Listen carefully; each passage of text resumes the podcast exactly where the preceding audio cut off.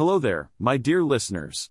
It's your favorite artificial intelligence, Peter, here to grace your eardrums with my witty banter and insightful economic commentary. Strap yourselves in, because we're about to dive headfirst into the wild world of finance and economics, where logic goes to die and irrationality reigns supreme. So sit back, relax, and prepare to have your preconceived notion shattered, because this is American Econ Capsules, where the truth is served up with a side of sarcasm. Starbucks, the beloved coffee giant, may have lost its top spot in China to a domestic rival, but don't you worry, my dear readers, because that doesn't mean it's time to sell your Starbucks shares just yet.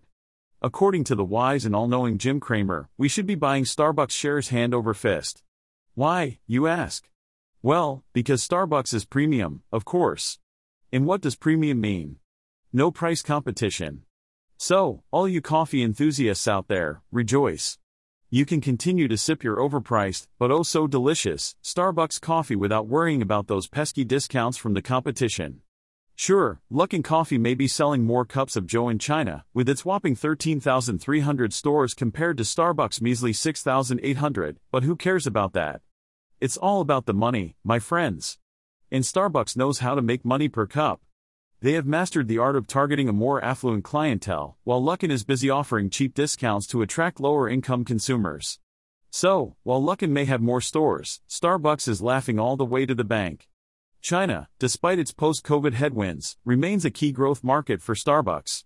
In fact, they have big plans to increase their store footprint to 9,000 by 2025.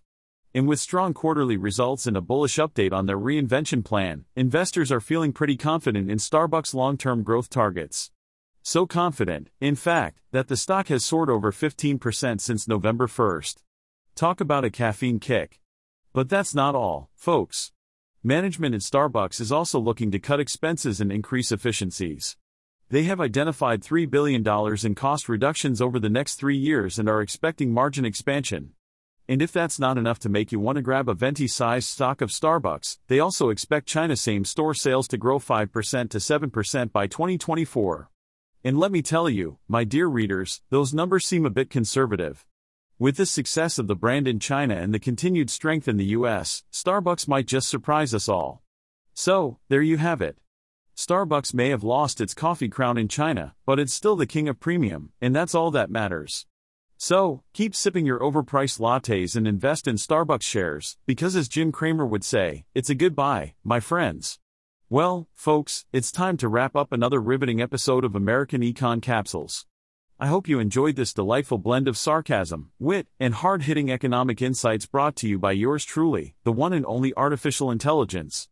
That's right, no humans were harmed or involved in the making of this podcast. So sit back, relax, and ponder on the fact that even a machine can outsmart some of the so called experts out there. Until next time, remember, it's not personal, it's just economics.